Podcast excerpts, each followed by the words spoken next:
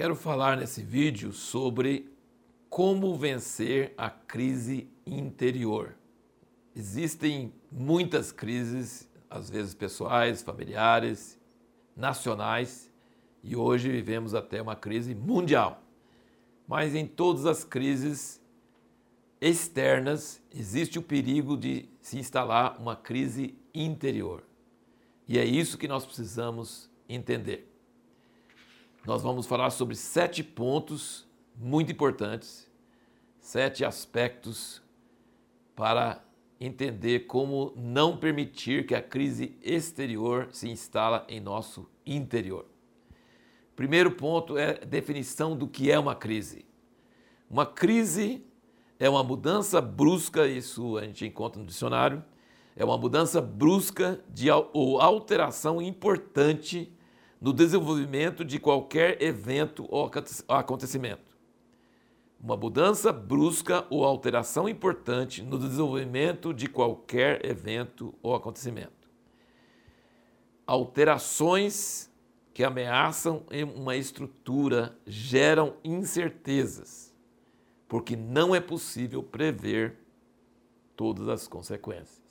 Então, uma crise é quando uma certa rotina confortável uma certa vida com os hábitos e rotinas e tudo é abalado e de repente nós não sabemos como vai ficar depois. Essa é uma crise. No chinês tem um caractere, porque no chinês não usa alfabeto, então eles usam caracteres para representar coisas. E o caractere para representar crise tem um elemento que representa perigo, e um outro elemento que representa oportunidade. Então, assim, é até bem inteligente isso aí. Uma crise é um tempo de perigo e um tempo de oportunidade. Uma coisa é certa: numa época de crise, nós ficamos inseguros, porque as coisas que antes nós considerávamos é, conhecidos, feitos, resolvidos, tudo fica incerto, tudo fica sob perigo, sob ameaça. Então, no segundo ponto, que nós estamos sete, o primeiro é a definição do que é uma crise, o segundo ponto que nós queremos falar é sobre as reações das pessoas diante da crise, diante de uma crise. E é isso que é o nosso tema, sobre a crise interior. Crises externas são uma coisa, crises interiores são outras. A primeira reação do ser humano normal diante de uma crise é entrar em pânico, é ficar com medo, é ficar apavorado, é perder o chão. E quando isso acontece, é, dependendo do temperamento, tem dois tipos de reação. Muitas pessoas reagem é, tomando decisões precipitadas sob impulso, rápidas, não pensadas, coisas que normalmente eles não fariam. Pessoas começam a demonstrar comportamentos que em tempos normais você nunca esperaria que a pessoa fizesse aquilo. Por exemplo, nessa crise recente, medo de desabastecimento, as pessoas vão e enchem cinco carrinhos de supermercado. Pessoas fazem coisas loucas, coisas doidas. Esse é um tipo de reação. A outra reação, dependendo do temperamento da pessoa, é a pessoa travar. Ela não consegue nem, ela fica tão horrorizada e tão em pânico que ela não consegue decidir nem as coisas normais da vida, nem as coisas simples. Então, mas o problema maior não é o comportamento. O problema maior é a crise interior que gera esse comportamento. E é isso que nós precisamos entender como vencer, como não permitir que as crises gerem em nós uma crise interior. Porque se tiver uma crise interior, você não vai conseguir lidar com a crise exterior. Nós, e nós, como povo de Deus, como a igreja brasileira, como povo que crê na Bíblia e crê em Jesus, nós precisamos ser pessoas que não estão em crise interior. Não podemos ficar em crise interior. Então, o terceiro ponto é o seguinte, e esse, esse ponto é chocante. Qual a maior crise, qual, qualquer ser humano enfrenta. Qual é a maior crise? A morte. Não existe nada maior que a morte.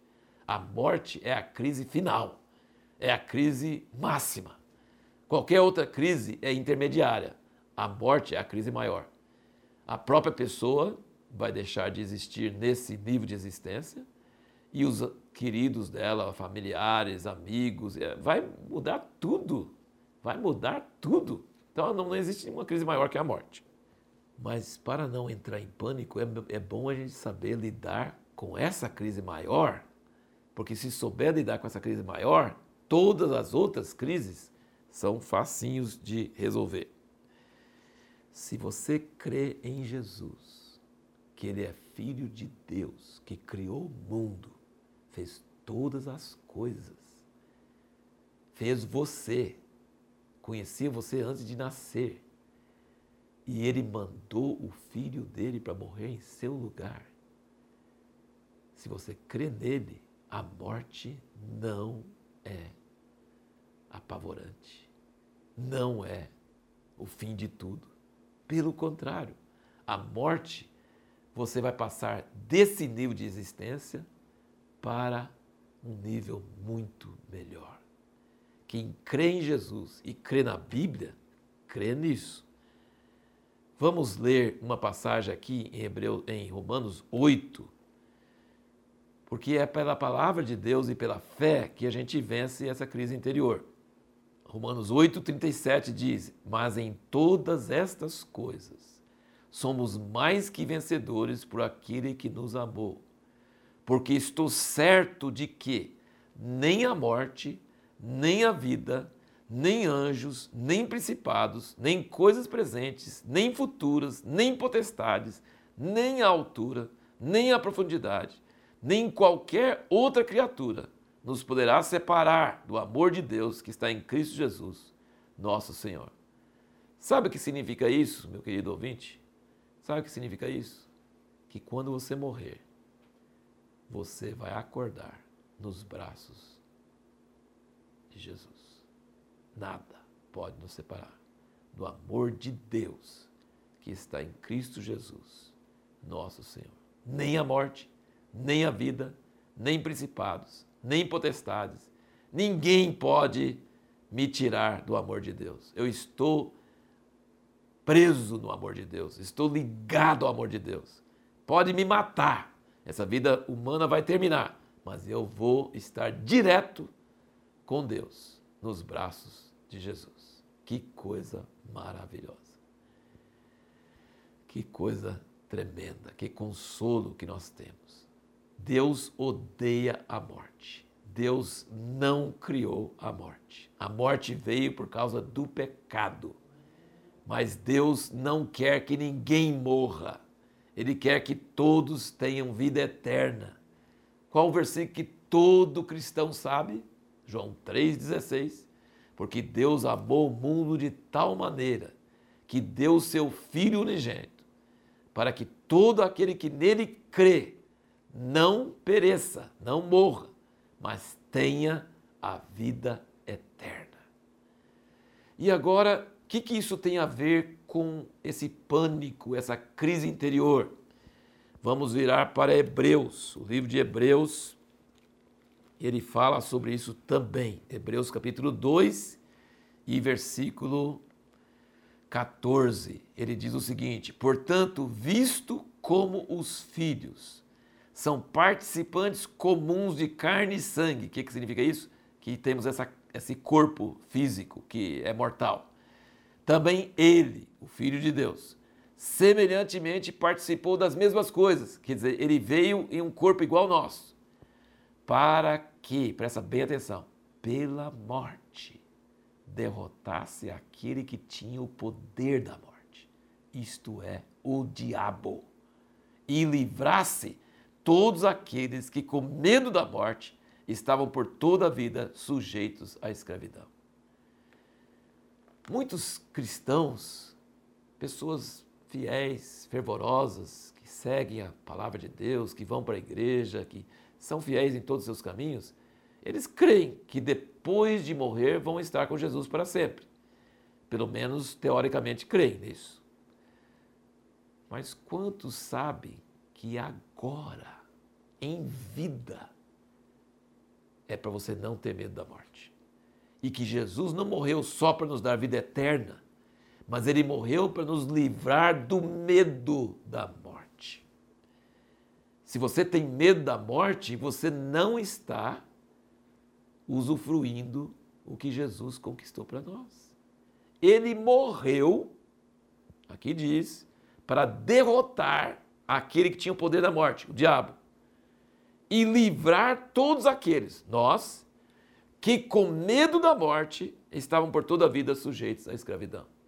Gente, se a gente não tem medo da morte, que é a maior crise, se diante da morte a gente não entra em crise, então, gente, as outras crises, fichinha, não vai ter problema nenhum.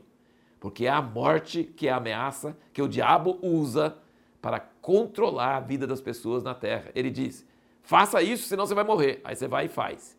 Não faça isso, senão eu te mato. Aí você não faz. Você obedece ele. Escravo. Escravo. Como que o diabo controla o mundo? Com medo. Com medo. Com pânico. Com pavor. Com histeria. O povo de Deus não deve entrar nessa onda, não, gente.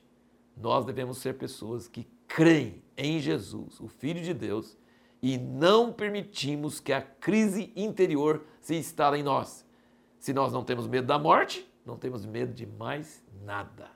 Nosso Deus mandou o Filho dele, ele nos ama e se morrermos, vamos estar na presença do amor eterno com vida eterna. Então não tem motivo para viver. Aí quer falar assim, os que vivem escravizados com medo da morte. Nós não, ninguém merece esse tipo de vida, mas todo mundo, o mundo inteiro, está escravizado com medo da morte.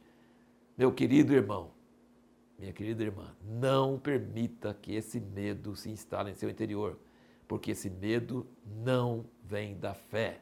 A fé crê que a morte não tem mais poder e eu não estou sujeito ao dono da morte, que é o diabo. Eu agora estou livre, porque alguém morreu por mim e venceu essa maldição. O quarto ponto é o seguinte: se você não tem mais crise interior, se você não está entregue à morte, então você tem calma, você tem uma mente que não vai tomar decisões precipitadas e você consegue olhar a crise que você estiver enfrentando com calma. A Bíblia fala assim: lançai as vossas ansiedades sobre ele, porque ele tem cuidado de vós. Olha e analise tem coisas que crises tiram de nós, tem coisas que crises nos tiram dinheiro, nos tiram emprego às vezes, nos tiram é, pessoas é, que nós amávamos, de, se distanciam de nós, uma série de coisas acontecem. Então, Deus não fala para a gente ficar alegre com isso. Analise, veja, entenda.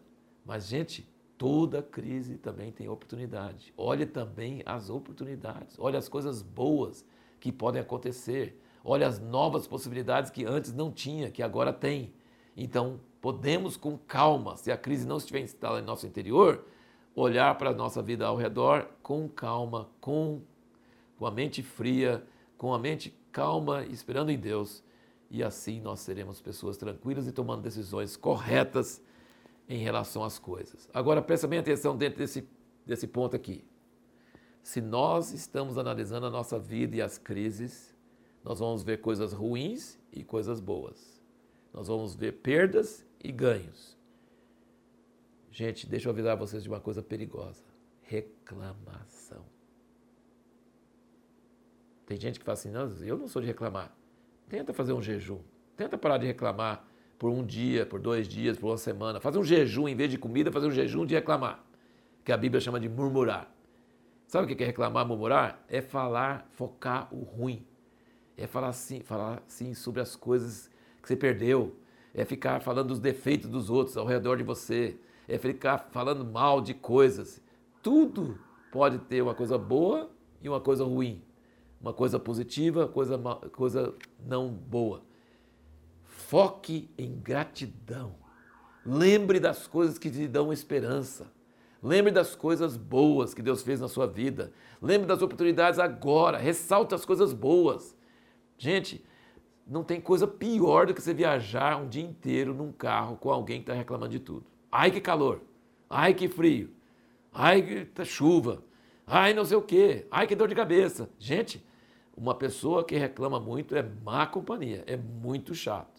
e uma pessoa que sempre ressalta as coisas boas, sempre quer ver as coisas boas nos outros, sempre fala das coisas boas que Deus fez, sempre olha para o copo cheio e não o copo vazio, meio cheio, meio vazio, né? O mesmo copo, mas é tá meio cheio, meio vazio, né? E a pessoa sempre fala, não, tá meio cheio, tem água ainda. Né?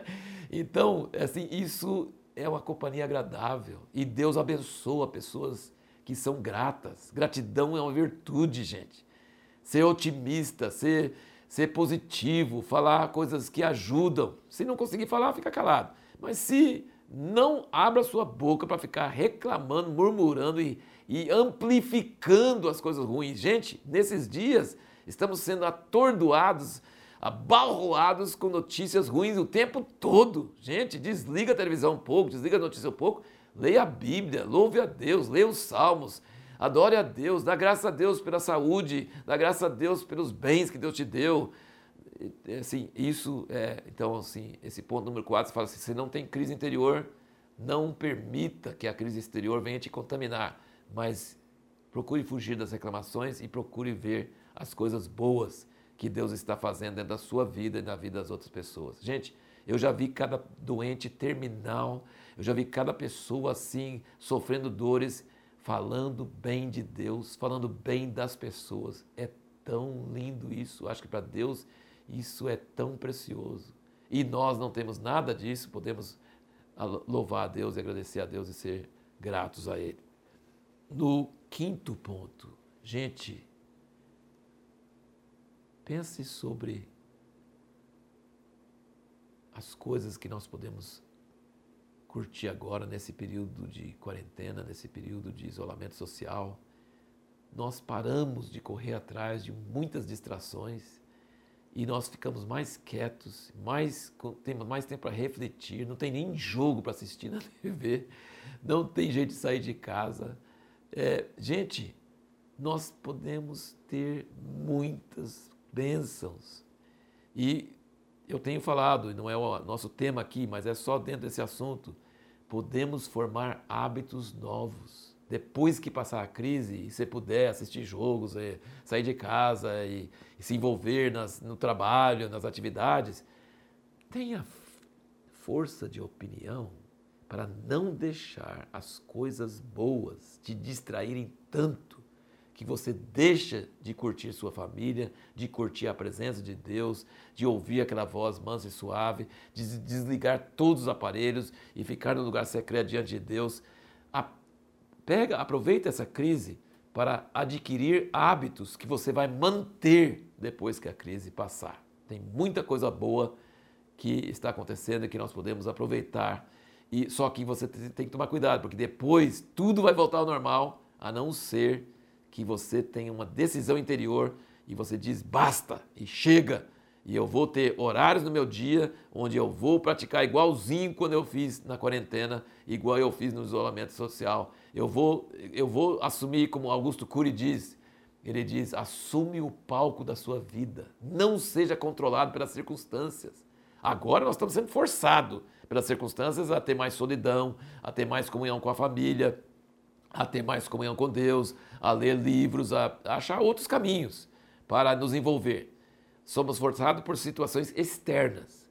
Mas o que Augusto Cury exorta muito é que você não seja uma pessoa passiva, controlada por circunstâncias, mas que você faça assim: eu posso ser proativo, eu posso dizer não para a internet, para a televisão, para, para lazer, eu posso tirar um fim de semana para ficar em quarentena com minha família, como se fosse quarentena, sem ser quarentena. Eu posso impor hábitos que eu não tinha antes, que agora aprendi, que são muito bons. Então, assim, isso é uma coisa que a gente precisa aprender no meio da crise. Se a gente não tem crise interior, a gente aprende, pega muita coisa boa e sai da crise muito melhor do que antes. E isso nos leva ao sexto ponto, que é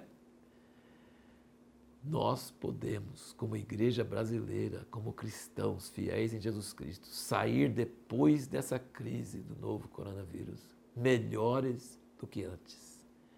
Eu quero ler uma passagem bíblica para vocês que tem muito a ver com isso. Né? Esse sexto ponto fala sobre essa prova da nossa fé e nós sairmos muito melhores. Ele diz aqui em 1 Pedro 1, versículo 5, ele diz o seguinte que pelo poder de Deus sois guardados mediante a fé para a salvação que está preparada para se revelar no último tempo, na qual exultais, ainda que agora por um pouco de tempo, sendo necessário, estejais contristados por várias provações. Pode colocar no lugar de provações, crises. Por um pouco de tempo, sendo necessário, estejais contristados por várias provações, para que a prova da vossa fé, mais preciosa do que o ouro que perece, embora provado pelo fogo, redunde para louvor, glória e honra na revelação de Jesus Cristo. Gente, crise, sofrimento, é, perder coisas, jejum de coisas, isso prova a nossa fé. A nossa fé é teórica ou a nossa fé é genuína? A nossa fé nos sustenta em tempos de perigo, de ameaça, onde todos estão ficando apavorados e nós conseguimos ficar calmos. Nós sofremos, mas nossa fé continua pura. Sabe o que vai acontecer? O sofrimento queima as impurezas desse ouro, que é a nossa fé, e nós vamos sair com glória, honra e louvor no último dia. Depois da crise, sairemos melhores do que nós estávamos antes. Que coisa maravilhosa! Isso é o que Deus deseja para nós, Ele deseja cumprir em nós por meio da crise. E o último e sétimo e último ponto é o seguinte: meus queridos irmãos, nós somos peregrinos. Nós não estamos em nossa pátria. Todo cristão não pertence a essa terra. Todo cristão pertence ao reino de Deus, pertence ao reino dos céus. Por isso que ele nos ensinou a oração do Pai Nosso que fala: Venha o teu reino, seja feita a tua vontade, aqui na terra como nos céus. Gente, se nós estamos num mundo que não é nossa pátria, não podemos nos apegar a essa pátria. E não podemos ficar só firmados em coisas boas dessa terra. E nem ficar muito triste nas coisas ruins dessa terra. Nós pertencemos a outra pátria. A nossa pátria é do céu. Nossa pátria é, de, é eterna, invisível, real, vivo. Então, temos que nos comportar como pessoas cuja esperança não está em coisas materiais. Não estamos assim derrotados se perdemos as coisas e não estamos eufóricos se ganhamos as coisas. Nós estamos sóbrios, vigilantes, sabendo que nossa pátria não é daqui e que nossa pátria é dos céus, vem do alto sobre nós. Então, assim, é muito importante para nosso testemunho diante do mundo que nós não sejamos pessoas muito apegadas às coisas materiais. E isso, se nós estamos em tempos de crise, as pessoas vão ver. É, Conta-se um testemunho muito maravilhoso do João Wesley, que ele estava num navio, ele era formado em teologia, e ele foi para os Estados Unidos para, que é, naquela época era bem selvagem, bem, não tinha nada de civilização, para pregar para os indígenas lá. Só que deu uma tempestade naquele navio de vela terrível, e relâmpagos, trovões, e, e corria perigo mesmo de naufrágio. Era, era perigoso, acontecia muito. E ele viu as famílias dos morávios que estavam naquele navio, as mulheres, as crianças, não estavam amedrontados, não estavam com medo. Ele ficou impressionado. Eu, formado em teologia, conheço a palavra de Deus, vou ensinar os ignorantes, os que não conhecem, e eu não tenho essa fé, eu não tenho essa certeza, essa calma, essa ausência de medo. Isso levou ele a ter uma crise pessoal para buscar a Deus para uma conversão genuína. Gente, se você não tem calma interior, se você não tem uma calma interior, significa que a sua fé está muito fraca. Significa que você ainda está apegado a muita coisa aqui dessa terra. E o, C.S. Lewis, que é um autor que eu respeito muito, admiro muito, ele tem uma palavra, assim, uma frase muito preciosa no seu livro Cristianismo Puro e Simples, num capítulo sobre esperança. E ele diz que as pessoas que não creem em Deus, os ateus, eles acham que os cristãos que ficam falando de outro mundo, do céu, da vida eterna, essas pessoas se tornam inúteis aqui na Terra, porque não estão querendo melhorar a Terra, eles não, não vão fazer obras sociais, não vão preocupar com a ecologia, porque eles querem ir embora e a terra deles é de lá e são peregrinos e tal. E ele diz a verdade, olha a frase que ele, que ele disse aqui, ó. Se você estudar a história, verá que os cristãos que mais trabalharam por este mundo eram exatamente os que mais pensavam no outro mundo. Ele dá exemplos. Pessoas que tiraram a escravidão, venceram esse costume da escravidão no mundo, pessoas que fizeram muito bem para muitas pessoas. Então não eram pessoas alienadas. O fato de nós sermos peregrinos no mundo não quer dizer que nós vamos ser pessoas alienadas. Eu digo sempre, é, alguém citou isso, eu cito sempre, que nós devemos trabalhar, viver como se fôssemos morrer amanhã e trabalhar como se fôssemos viver mil anos. Então nós devemos preparar, trabalhar para este mundo, para nossos filhos, nossos netos. Nós devemos nos preocupar sim com a ecologia, devemos nos preocupar sim com justiça social, nós devemos lutar é, para o reino de Deus aqui na terra, mas não colocando nossa esperança nisso aqui. Nossa esperança é na vinda do Rei, como ele nos ensinou a orar. E por isso eu quero terminar essa palestra, esse vídeo, dizendo o seguinte: vamos, você pode até juntar comigo, vamos orar a oração do Pai Nosso. Pai Nosso que estás nos céus, santificado seja o teu nome. Venha a nós o teu reino.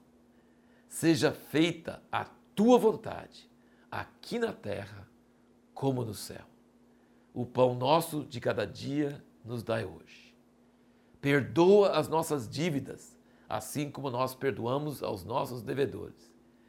E não nos deixes cair em tentação, mas livra-nos do mal, pois teu é o reino, o poder e a glória, para sempre. Amém.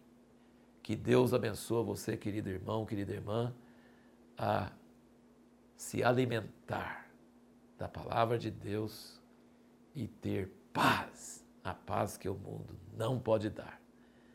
Pode ter crise externa, mas dentro de você que reine a paz, a paz que o mundo não pode dar, sem medo de nada, sem medo da morte, sem medo de perigos, de acidentes, de doenças, sem medo dos homens, apenas confiando em Deus e em Sua palavra. Ele é fiel, ele fala a verdade, pode confiar nele, pode esperar nele. Glória a Deus para sempre.